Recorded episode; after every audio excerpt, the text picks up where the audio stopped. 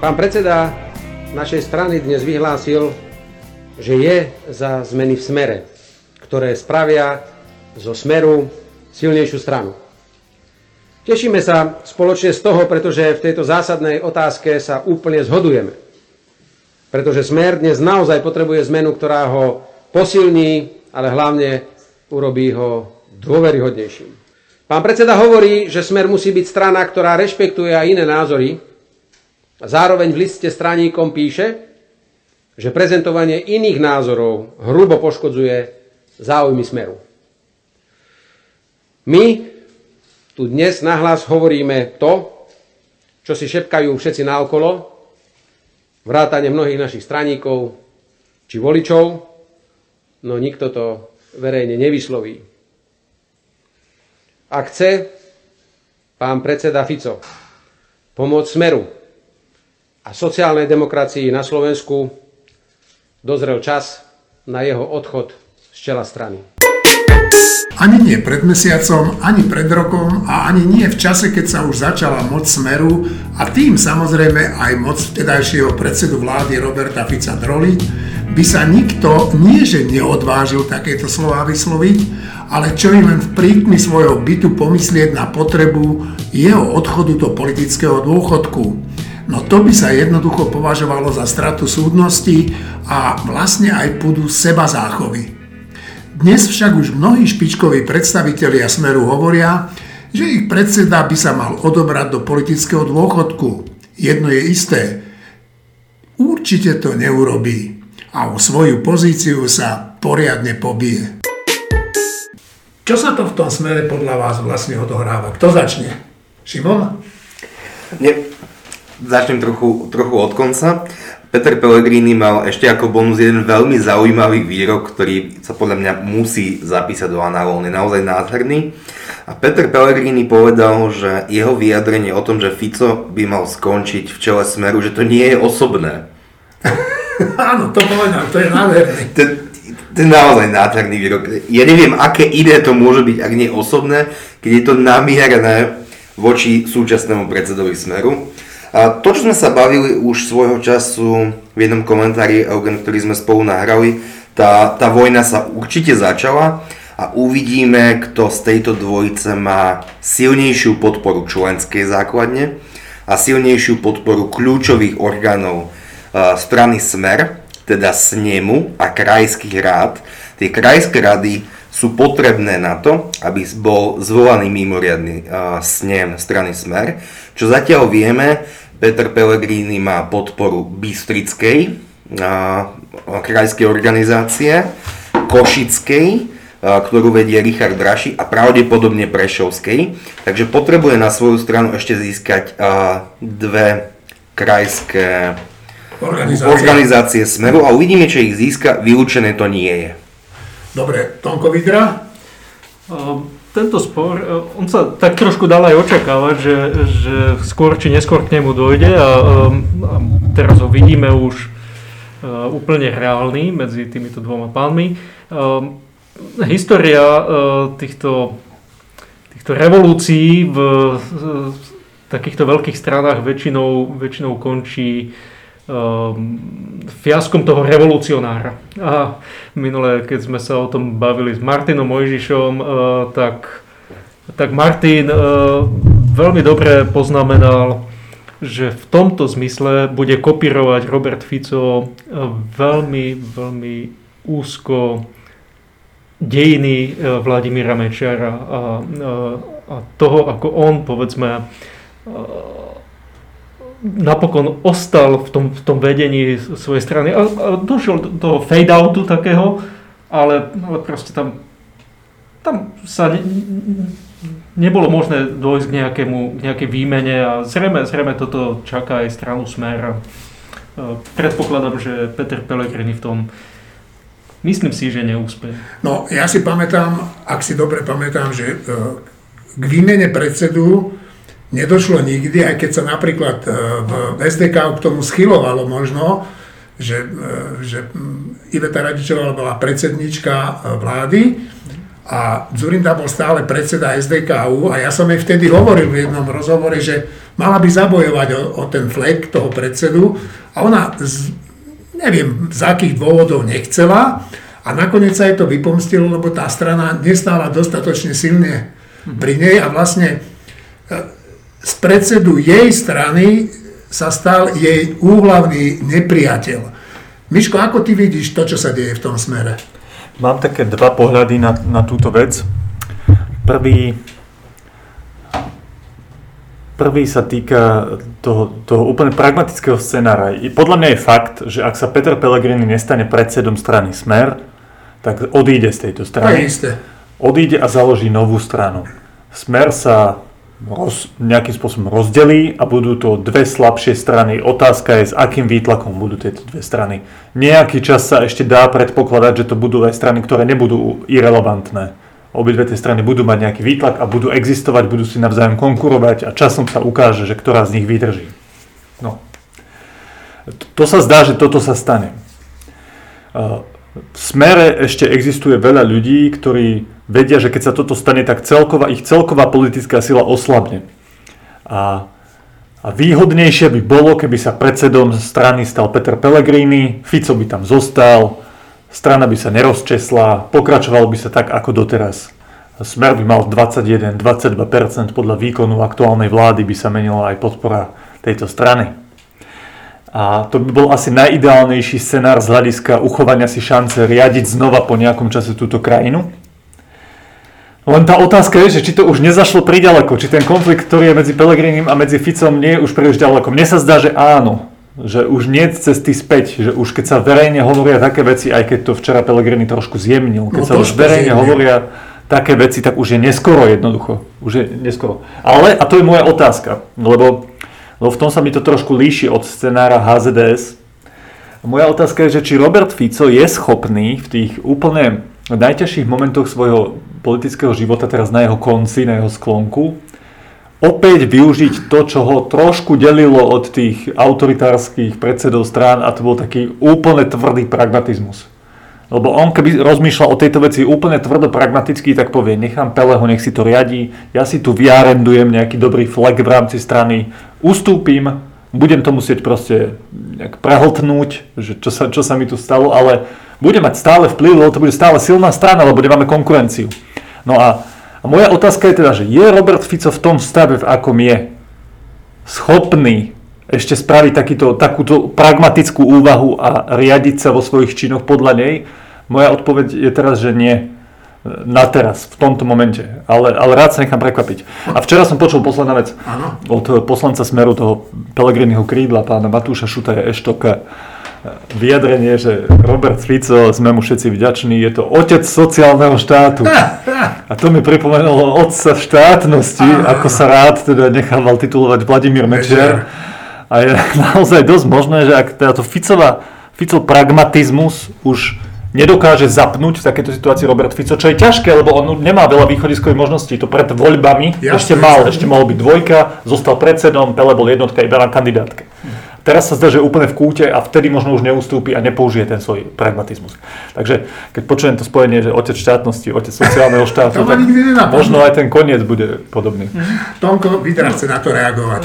Ja iba chcem doplniť, že no, hm, uh, ono je to s tým uh, Robertom Ficom tak, že Mišo má pravdu, keď síce hovorí, že, že mohol by zahrať tú pragmatickú rolu nejakého, ale on to už urobil po vražde Jana Kuciaka a Martiny Kušnírovej, tak ten Robert Fico sa stiahol z tej pozície, on vtedy vlastne nechal to žezlo, tak povediac, Pelegrinimu. Ale tá trpezlivosť, kde si už došla, proste to už predsa len dva roky uh, byť bez pozície uh, lídra vo vlastnej strane a iba ju tak nejako nutene si ju vydupávať tam, ako dobre je Mať predsedom. nútenú ale- správu. Áno, áno. Tak to, to podľa mňa trošku je už na, veľa je na ňo a chcel by sa možno do tej pozície vrátiť, ale to je, to je, to je správna poznámka, že či na to, to ešte on bude mať váhu, mm, my- myslím osobnostnú. Asi, asi to ostane teda iba v takých tých túžbách, ktoré by chcel dosiahnuť. Šimon Jeseniak. Je dôležité aj to, kto všetko sa od Roberta Fica odklonili. To, že je to Richard Draší, Denisa Saková a ďalší, až tak prekvapivé nie je. Ale pred niekoľkými dňami denník SME uverejnil rozhovor s Robertom Kaliňákom a samotný Robert Kaliňák pripúšťa zmenu a ja si už neviem predstaviť, kto je bližšie Robertovi Ficovi ako Robert Kaliňák, takže to niečo naznačuje. Robertovi Ficovi zostal posledný vzbúrenec proti čomukoľvek a to je Ľuboš Blaha. A keď s vami je ochotný zostať iba Ľuboš Blaha, to je dostatočne Tak, poníženie. nemyslím si, že Luboš Blaha je v tom sám, však je tam aj Kamenický, e, bývalý minister financí. Martin Glováč. Áno, Jan Richter. Je, Jan dosť, Richter. je dosť možné, že pri všetkých tých vzbúrencoch, o ktorých tu hovoríš, tak napokon posledným vzbúrencom Smeru bude samotný Robert Fico. Miško, chceš reagovať? No, ja, ja len chcem povedať jednu vec, že, že pri Ficovi stojí, akože nemýľme sa, že ten chlap nemá moc v tom smere. On Jasné. keď by chcel zariadiť to, že tam zostane ďalej predsedom a ten Pellegrini odíde, tak podľa mňa v tejto chvíli by to dokázal. Veď ten človek to celé vybudoval, on tam pozná každú jednu škáru všetkých dôležitých činiteľov v tej strane a hlavne obrovské množstvo ľudí mu je vďačných, a on to aj teraz verejne hovorí. Robert Fico, keby si pozrieme jeho vyjadrenia, on hovorí, dostali obrovský podiel na moci, dostali sa do miesta, ktoré by, o ktorých by v živote nesnívali. V A je tomto to duchu sa pravda. vyjadrujú a je to pravda. A zaradil to on vlastnou hlavou. Vlastnou hlavou, hej. Áno, áno. A, a tomu Ficovi sú naozaj mnohí ľudia vďační za milióny, ktoré zarobili, za pozície, ktoré mali, za spoločenské postavenie, ktoré získali. Hej? A, a len taká poznámka, že, že keď sa na to pozrieme z Ficovej perspektívy, neviem, či by sme sa mali do toho vciťovať, ale keď sa na to pozrieme, tak to musí byť strašný pocit. Vy, No. vy že stovkám ľuďom okolo seba všelijakými aj nebezpečnými vecami správneho hľadiska, No pravdepodobne, vysoko pravdepodobne, zvýšite životný štandard, zmeníte životy, dáte pozície, zabezpečíte deti, rodinu. A oni vás oplujú. Presne tak. Dovolte mi teraz povedať niečo osobne aj vo vzťahu ku mne, aj vo vzťahu k mojim kolegom. Smer nám dal to, o čom sa nám ani nesnívalo z hľadiska politickej kariéry. Ľudia, ktorým sa o tom ani nesnívalo, sa zo dňa na deň stávali ministri, štátni tajomníci, predsedovia parlamentu, premiéry. Treba si to vážiť, že to bol smer, ktorý ľuďom dal neobyčajné možnosti na politický rast a na kariéru. Ale už to stačilo teraz. Teraz tá otázka je opačná. Čo ideme my pre ten smer urobiť? Ja by som mal ešte takúto jednu otázku k k tomu konfliktu vo vnútri smeru, že e, ten Pellegrini však aj sám povedal, že e, mal by sa odchodom Fica, ja to zjednodušujem, zvýšiť ten koaličný potenciál strany. No, e, uvažujme o tom, že Pellegrini sa stane predsedom smeru. Bude smer lepší? Moja otázka. Šimon Jeseniak. Nie, nebude smer lepší. Otcovia zakladatelia dali smeru isté DNA, to DNA sa nedá potlačiť. A v tomto súhlasím s e, Borisom Kolárom, ktorý tvrdí, že či tam bude Pellegrini, on vraví Pampelini alebo ktokoľvek iný, tak smer sa nezmení. Tomko Vidra.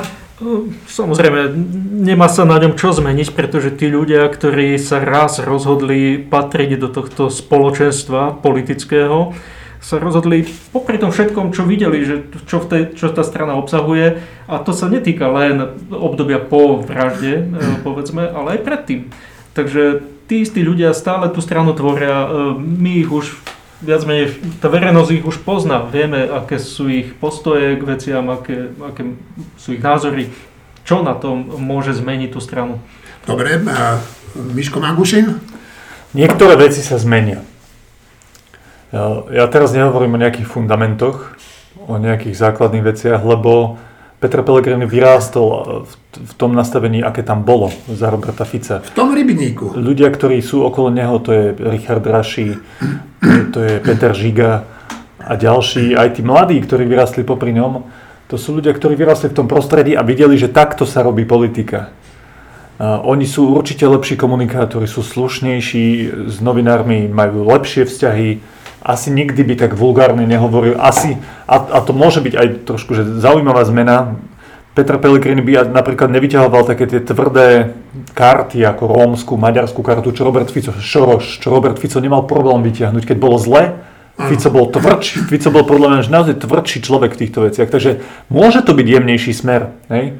No ja teraz ale nehovorím o nejakom základnom nastavení v tom zmysle, že vieme si túto uliať, vieme toto zariadiť, vieme toto poznámosti vybaviť, lebo to je súčasťou tej DNA aj Petra Pellegriniho. Áno, ale myslím, že v niektorých oblastiach takých tých extrémnych, že nahrať na nejakú základnú prvú signálnu ľudí cez Rómov a tak, tak to by Pellegrini podľa mňa nerobil. Dobre, naposledy, posledný Šimon. To, to, čo povedal Michal, je nespochybniteľne pravda, len si pamätajme na to, čo ľudia veľmi rýchlo zabudnú. Pamätajme si na to, kto je Peter Žiga a jeho kšefty s drevom na, na ministerstvách. Pamätajme si na to, že Richard Braši a Peter Pellegrini mali šialené finančné prostriedky na digitalizáciu verejnej správy, takmer miliardu eur a všetci podnikatelia a živnostníci dnes vidia, ako skvele máme nastavenú nastavenú digitalizáciu verejnej správy, takže to budú tí istí ľudia, len budú mať možno ešte lepšie obleky a nebudú sa otvorene hádať s médiami, ale nič iné sa nesmie, nič nesmie, ale nič iné sa nezmení. Predseda parlamentu Boris Kolár kryje chrbát riaditeľovi RTVS Jaroslavovi Rezníkovi.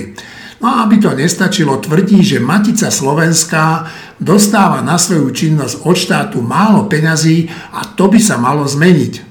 Nuž táto inštitúcia sa preslávila nielen podporou fašistického slovenského štátu, tlačením pornografických časopisov, rozkradnutím časti tzv. slovenského národného pokladu, ale hlavne tým, že existuje hlavne kvôli tomu, aby živila niekoľko neschopných ľudí. Nuž čo? Teraz sa rútime do recesie, tak je najvyšší čas niečo im pridať, nech krízu môžu prežiť v pohodlí svojich matičiarských pelechov. Šimon, ty keď si e, počul tento text o Kolárovi a Matice Slovenskej, tak čo ťa napadlo? A mi napadli dve roviny. A prvá je veľmi dôležitá. E, Boris Kolár je v politike mimoriadne podceňovaný a jemu tá, tá pozícia svedčí. Boris Kolár povedal, že treba navýšiť rozpočet azda najzbytočnejšej organizácie, ktorú Slovensko kedy malo, ale v histórii, nie posledných 30 rokov, Matici. A keď bude raz nejaký koncert pri, pri príležitosti zrušenia Matice, ja tam budem v prvom rade. Ale on im chce navýšiť rozpočet, pretože SNS nie je v parlamente, ale tí voliči sa nejako nevytratili. Oni existujú, tí, s takým zvláštnym národným a národne cítiacim syndromom. Tí ľudia existujú a momentálne sa nemajú ku komu prikloniť. A Boris Kolár zjavne na túto, túto strunu veľmi umne hrá, asi aj pod vplyvom Milana Krajniaka, ktorý sa označil za ekonomického nacionalistu, že úplne cieľene po týchto národných, eh, národne cítiacich ľudí ide a jemu to môže výjsť. Takže toto je, toto je ten najdôležitejší aspekt, že on ide po týchto voličov. No, ja len k tomu chcem povedať, že viac tých vyjadrení e, pána Kolára je divných, teda pre mňa divných, ale áno, má to svoj racionálny základ. Napríklad racionálny základ má aj to, že vlastne kryje rezníka, kryje slovenskú televíziu. No tak uvidíme, ako sa to bude vyvíjať e, a či niekedy v budúcnosti sa z predsedu parlamentu nestane predseda vlády. Šimon? Aj táto taktika má svoju logiku, lebo Rezník momentálne vo vláde nemá akéhosi svojho človeka a Boris Kolár vidí, že aj ten Rezník potrebuje nejakého, nejakého politického spojenca. No tak keď mám prázdny trh, ktorý a jediného konkurenta, tak on, tu, on ten trh chce vyplniť svojou stranou a mať nadštandardné vzťahy s Rezníkom, tým pádom s RTVS. Miško Magušin? Hovorí sa, že moc leží na ulici, len ju treba pozdvíhať a presne to Boris Kolár teraz robí. A zaujímavé je aj tá, tá, taká tá uh, analogia, že však on je teraz predseda parlamentu a on vlastne preberá ľudí bývalého predsedu parlamentu do svojho košiara.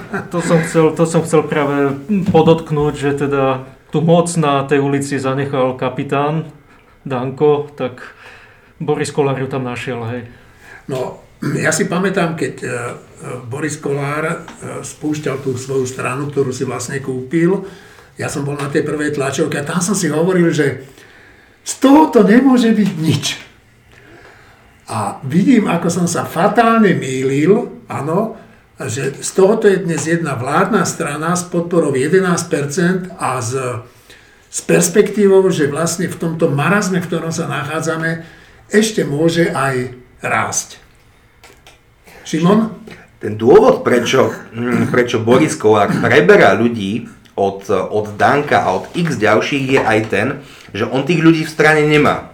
A ty, on ich nenájde na ulici, takže on nejaké dôležité posty potrebuje obsadiť. Ja viem, že napríklad Milan Krajniak sa snažil o to, aby vymenil vážneho v sociálnej poisťovni a on to ponúkol viacerým, viacerým ľuďom, ktorí to odmietli, takže tá strana je tak kádrovo prázdna a Krištúfekovú nemôžeš umiestniť všade, takže to je náročné. Je pravda, vláda Igora Matoviča nedostala k dispozícii 100 dní pokoja, to je fakt. Od prvej chvíle sa musela venovať pandémii a zdá sa, že úlohy ochrankyne verejného zdravia sa zhostila celkom dobre. Teraz však okrem ekonomickej krízy musí čeliť aj vlne prehnaného optimizmu a hlavne ľahkovážnosti. Ľudia očarení uvoľňovaním karanténnych opatrení strácajú ostražitosť, plánujú dovolenky, ale koledujú si hlavne o to, že ten koronavírus sa môže vrátiť späť v plnej sile a to sa potom nebudeme stačiť čudovať. Ako vládol podľa mojich kolegov Igor Matovič? Aké sú prednosti a nedostatky? Pred chvíľou si Šimon povedal, že e, e strana Borisa Kolára, sme rodina, je kádrovo podstate sa to dá povedať svojím spôsobom aj o vládnej strane, v strane premiérskej Igora Matoviča. E, neuplynilo ešte 100 dní, ale predsa len páni, ako vidíte vy tých 100 dní nášho pána premiéra a jeho strany? Šimon. Keď sme o tomto začali, tak toto je veľmi dôležité. Napríklad momentálne strana Olano plánuje preobsadiť a, a obnoviť teda všetkých prednostov alebo riaditeľov okresných úradov. Teda 72 ľudí, ale oni nemajú k dispozícii 72 hotových ľudí, ktorí môžu ísť do funkcií. A tu sa prejavuje to, že strany a hnutia majú stále význam a nie je strana, ktorá má 4-5 ľudí, to je občianské združenie ako Olano, a niektorí môžu byť aj menšie. Čiže budovať stranické štruktúry a vychovávať si v dobrom slova zmysle schopné kádre, ktoré sú schopné obsadiť verejné funkcie, je mimoriadne dôležité. Miško Magušin? No bude to okolo, koľko to je teraz, 80 dačo dní ano. od volieb. Tam sú samozrejme ešte nejaké obdobie, odkedy sa vytvorila tá vládna koalícia, ano. odkedy začali reálne, odkedy reálne prevzali moc. A, a celé to poznačila koronakríza. Ja si myslím, že tú koronakrízu z hľadiska epidemiologického zvládli výborne to, to treba uznať. Z hľadiska ekonomického to má veľké medzery, to treba povedať tiež. Uh, neviem, či to je že dramaticky zlé z hľadiska tých ekonomických prístupov. Je to možné, to kolega Šimon Jeseniak by asi viac o tom vedel povedať. Uh, ale chcem povedať jednu vec. Ja, ja som naozaj zvedavý na prvú veľkú skúšku mimo koronakrízy, ktorá bola naozaj najväčšou, ale ona zostane po celé 4 roky, ak to bude v štvoročnom dobe, to bude najväčšia výzva a všetci sa budú pozerať na to, ako sme sa vysporiadali ekonomicky, epidemiologicky a tak ďalej s koronou.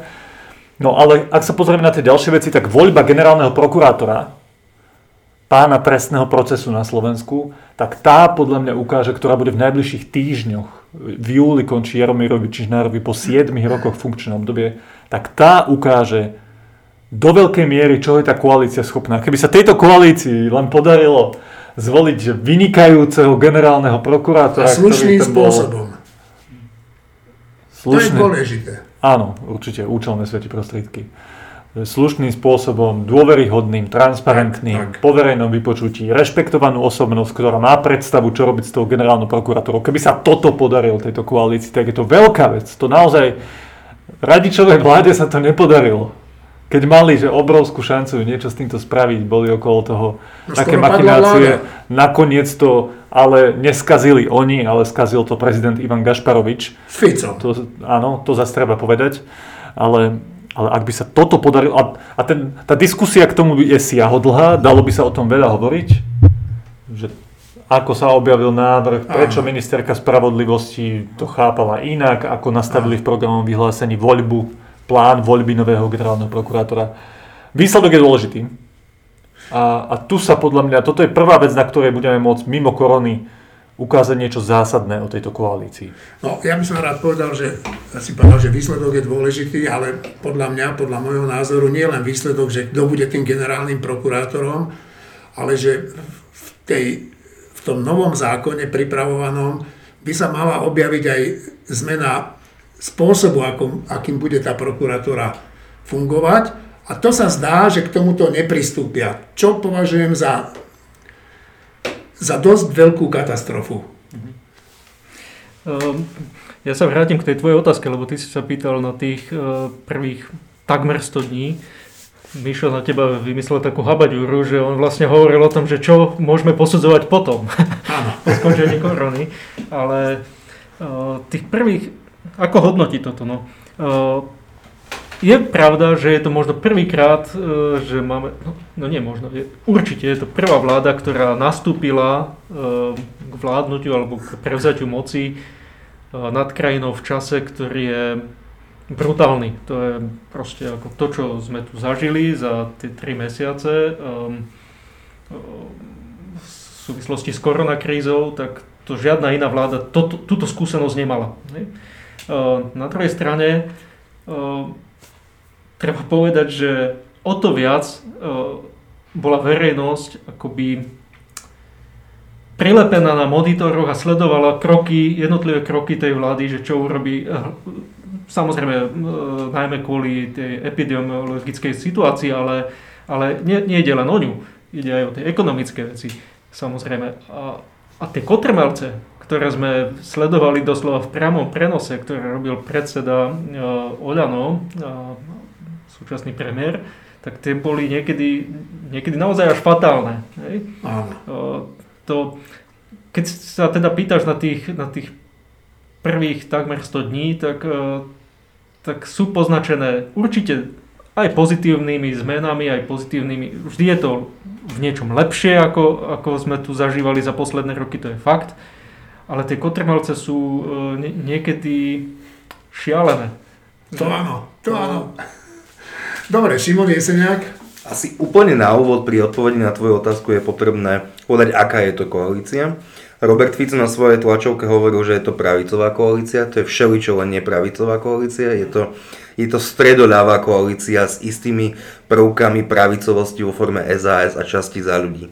Čiže aj tá vláda a základný konflikt sa zatiaľ viedol aj o charakter toho, aká tá koalícia bude. No, čo najviacej doteraz poznačilo tú vládu bol, bol jednoznačne súboj Richard Sulík a, a Igor Matovič.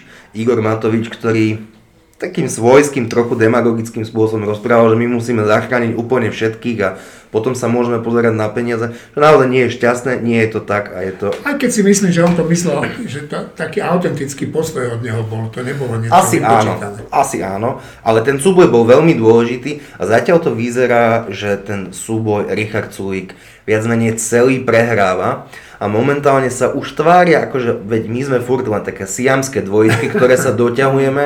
No, takto sa súrodenci možno správajú, ale veľmi krátky úsek života, takže to je to, čo mňa na tom zaujalo, čo bude definovať aj budúcu podobu tejto koalície. Miško Magušin? Ja si nie som úplne istý, či Richard Sulik ten súboj s Igorom Matovičom prehral. Prehral ho pred médiami, prehral ho v nejakých vyhláseniach, lebo on bol ten, ktorý ustupoval. Richard Sulik vedomí si svojej sily v koalícii. Um, to, či to prehral, naozaj ukážu praktické riešenia, praktické rozhodnutia, či sa Sulíkovi podarí presadiť úľavy pre podnikateľské prostredie v tom rozsahu, ako, um, ako majú napísané v programu vyhlásení vlády a ako si predstavuje. Či Igor Matovič zachová tú dohodu, že keď skončí núdzový stav, tak znova sa vraciame k pôvodnému režimu otvorených obchodov v nedeľu čo je v tej dohode a Matovič zatiaľ verejne hovorí, že to dodrží, aj keď sa bude snažiť Sulíka nejakým spôsobom presvedčiť, ponúknuť mu nejaký kompromis a tak ďalej. Takže toto sa ešte ukáže, ale mediálne určite Richard Sulík e, ťahá za kratší povraz. A ďalšia poznámka, tak naozaj, že, že charakter tej koalície je taký rôznorodý, tam máme najväčšiu stranu Olano, ktorú čo vystihuje? Vystihuje ju premiér.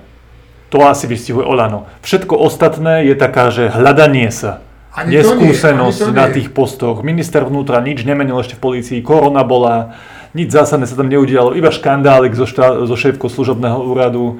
Dobre, možno sa to ešte rozbehne. Evidentne neskúsení ľudia. Ďalšie rezorty, ministerstvo zdravotníctva. Strašná neskúsenosť. Fajn ľudia, absolútne neskúsení s výkonom moci. To, to je Oľano najvýraznejší človek, premiér, ktorý hovorí, píše Facebookovo, neviem čo, aj dobré veci, aj zlé veci. A potom neskúsení, ktorí sa hľadajú. Neskúsení ľudia, ktorí sa hľadajú. Potom je tam za ľudí strana, ktorá je úplne rozorvaná. Oni nevedia, ako ďalej. Pôjdeme ďalej stredovo, pôjdeme progresívno, liberálne ďalej.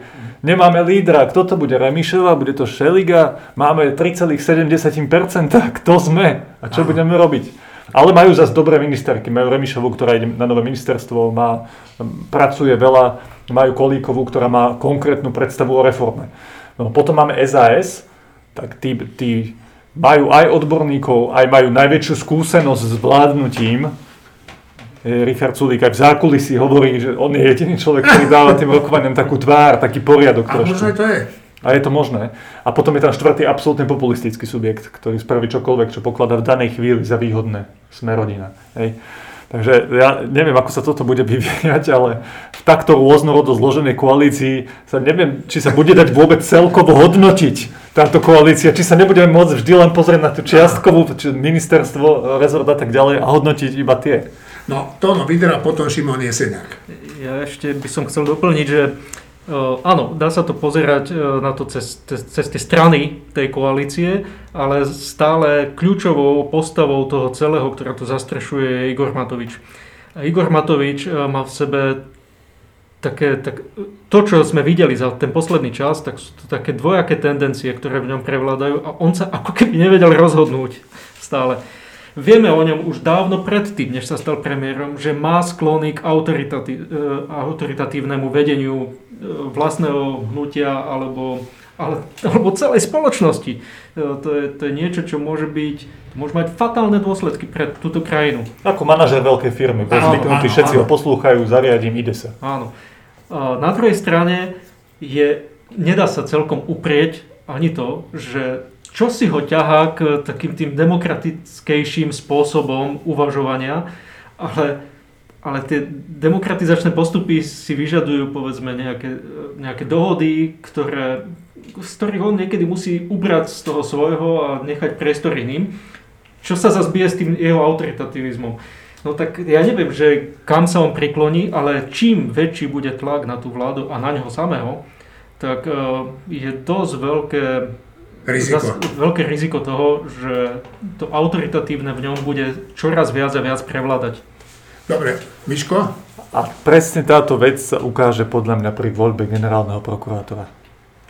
Áno, to si tiež myslím, Šimon. Keď sa pozrieme na históriu doterajších koalícií, tak toto je najmenej kompatibilné uh, zostavenie, ktoré tam je. Tie strany sa zhodnú na tom, že potrebujú očistiť justíciu, prokuratúru a celý tento systém a zhodnú sa na tom, že chcú bojovať proti korupcii, ale potom majú obrovské neshody. A ich programy sú do značnej miery nekompatibilné, čiže to musí byť obrovská vláda kompromisu, ktorá si vyžaduje lídra, ktorý tieto kompromisy dokáže manažovať. To sú naozaj 4 rôzne, nie 4, tam je možno 10 strán. Veď tam je Kresťanská únia, Zmena z dola, OKS, SAS, tam je mnoho maličkých strán, ktoré ale dobre spolupracujú a Igor Matovič toto musí ustať a hľadať tie kompromisy a uvidíme, či Igor Matovič na to má a ja mu v tom držím palco. Ukazuje sa, že členovia ľudovej strany naše Slovensko nie sú ani zďaleka takí odvážlivci, ako by sa mohlo zdať z niektorých ich verejných prejavov.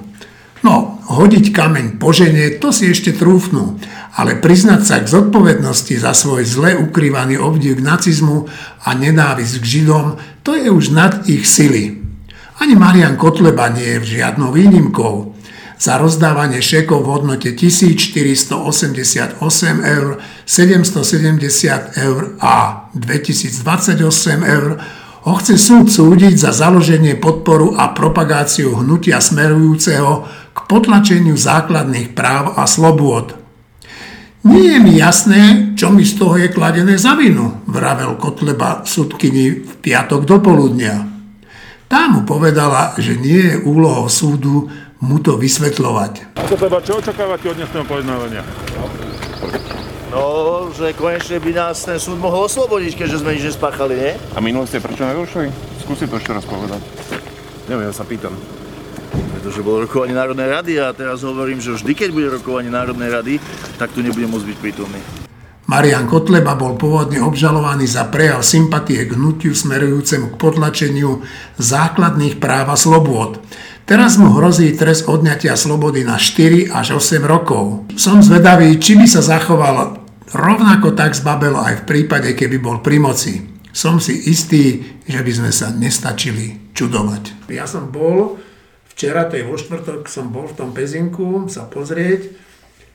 A oni nás nepustili samozrejme do, do tej súdnej siene, ale z toho všetkoho mi vychádza takéto poznanie že Marian Kotleba je zbabelec. Ako to vidíte vy? Kto začne? Šimon? Začnem o tomto, ale pri celom tomto procese je pre mňa podstatná jedna veľmi, veľmi dôležitá vec, na ktorú ja nemám odpoveď a ktorú, ktorá sa vo mne bije. A to je sloboda slova. A to sú dva princípy, ktoré sú tam uplatňované. Sloboda slova, že môžeš hovoriť takmer čokoľvek, ale až na nejaké výnimky. Napríklad sa to viaže aj k Bíľakovým pamätníkom a podobne. A jeden prístup hovorí o tom, že má byť absolútna sloboda slova, že čokoľvek.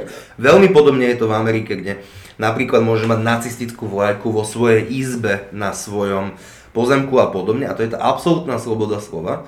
A potom tá limitovaná sloboda slova, kde napríklad nemáš dávať čeky s nacistickou tematikou, a ja neviem, čo je lepšie. Neviem, ktorý tento prístup je lepší. Intuitívne sa mi zdá, že a som presvedčený o tom, že, že nacistom a komunistom sa pomníky nestávajú, ale bije sa vo mne aj táto póza. No dobré, ale čo si myslíš teda o tom, že na jednej strane Kotleba a jeho strana viac menej e, otvorene, viac menej skryte e, propagujú tie myšlienky nacizmu a na druhej strane, keď príde na lámanie chleba, no tak z Babelu pustia do gati, namiesto toho, aby sa hrdo prihlásili k svojim činom. Ja som mal, odkedy pracujem v týždni, jeden zásadný rozhovor s jedným politickým marketerom, ktorý sa volá Lendel a naozaj ho považujem za špičku. A bavili sme sa o politickej komunikácii a on mi vtedy vysvetľoval, že rozdiel, že to, čo počúvaš na tlačovkách, akýchkoľvek, že ten politik komunikuje so svojimi voličmi. A to isté robí Kotleba. Vedia, že čo je 1488, vedia, čo je 777, je to nacistická terminológia, ktorú oni ho, hojne využívajú a budú využívať a všetci vedia, že to tak je, ale na druhej strane on to nemôže otvorene priznať, keďže je to trestné. A on nechce byť zbavený mandátu poslanca, tá strana chce byť, chce byť uh, v parlamente. Kde inde by v Mazurech zarobil 4,5 v hrubom? Nikdy v živote, ani za rok. Dobre, ešte Miško Magušin. Presne to je pointa toho, čo chcem povedať aj ja ľudia okolo Mariana Kotlebu majú svoj minulosť, majú pohľad na históriu, veľmi skreslený, majú pohľad na svet, na konšpiračné teórie, aký majú.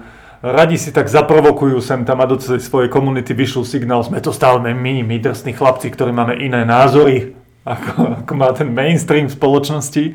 Ale, a to je pointa, všetci títo ľudia chcú v prvom rade zarábať peniaze, mať sa dobre, voziť sa na dobrých autách, Chcú jednoducho mať svoj životný komfort. Videli sme to v čase, keď bol Marian Kotleba šéfom bansko samozprávneho kraja. Zamestnal tam celú rodinu všetkých príbuzných, rozdávali si tam peniaze a žili si ako prasata v žite. To je, to je podľa mňa podstata veci, prečo sa správa aj na tomto súde Marian Kotleba tak, ako sa správa. Nechce prísť o svoj komfort. Dobre, a moja posledná otázka znie teda, uh, mal by ho súd poslať do väzenia? Mal by byť teda potrestaný, lebo jeden právnik, ktorého meno tu nechcem spomínať, ale poznáme ho všetci, hovorí, že to nie je dobrá cesta. Čo si vymyslíte, to Vidra?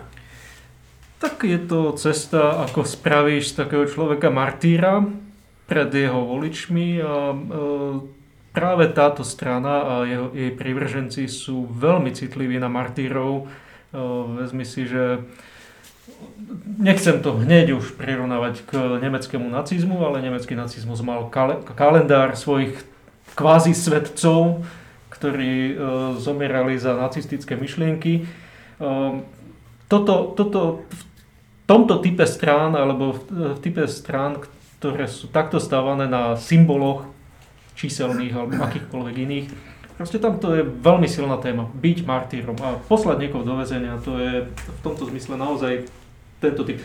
To neznamená, že nemá byť za to potrestaný. No, e, keď hovoríš o martýrovi, no ja som včera zažil takú, v tom pezinku takú, nie že neuveriteľnú, ale takú pre mňa nepochopiteľnú situáciu, že všetci, čo išli do tej súdnej siene, mali rúška.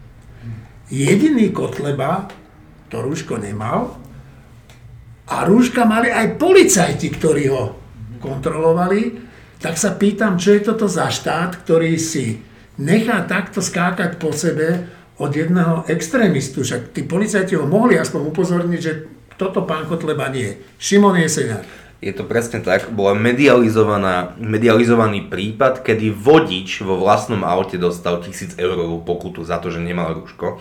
A čo demonstrujeme tým, že Kotleba je nad zákonom, nie len v tomto, ale ešte si nemusí ani to rúško nasadiť. To je veľmi, veľmi zl, e, zlý signál. A ešte jedna vec.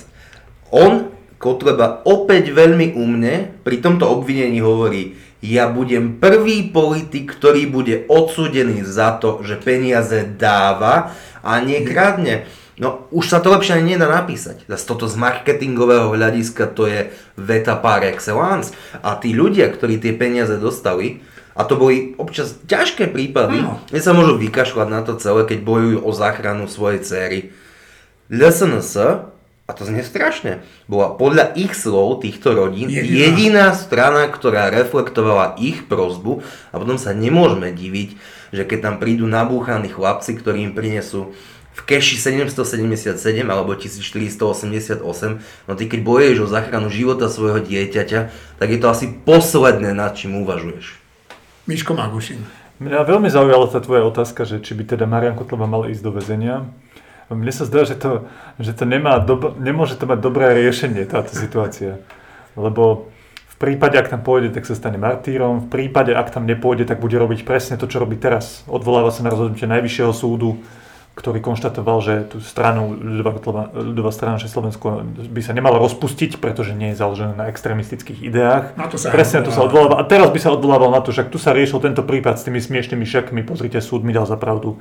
Možno by bol najideálnejšie nejaké také riešenie, ako hovorí Anton, že nemal by asi ísť do väzenia, lebo sa stane martýrom, ale mal by byť potrestaný. Významne. Hej. Významným spôsobom. No tak možno toto je nejaká taká cesta, ale, ale to je naozaj aj, aj právna diskusia a v tom sa nevyznám. Dobre, naposledy, posledné Šimon. Je to naozaj ťažké, lebo to, čo spomenul Ar- uh, Anton, že majú radi martírov, tak si vezmeme, že Milan Mazurek tých predošlých voľbách, on sa stal až poslaneckým náhradníkom za iného Medveckého, ktorý bol odsúdený za úmyselný trestný čin.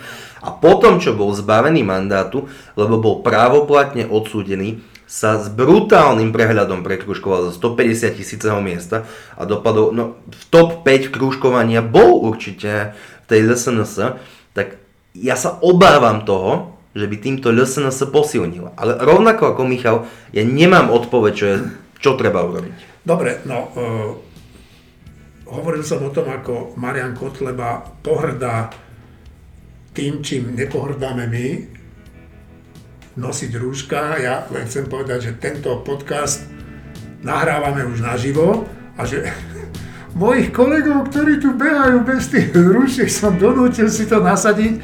Takže ak ste mali trošku horší zvuk, sa ospravedlňujem a teším sa o týždeň. Dovidenia.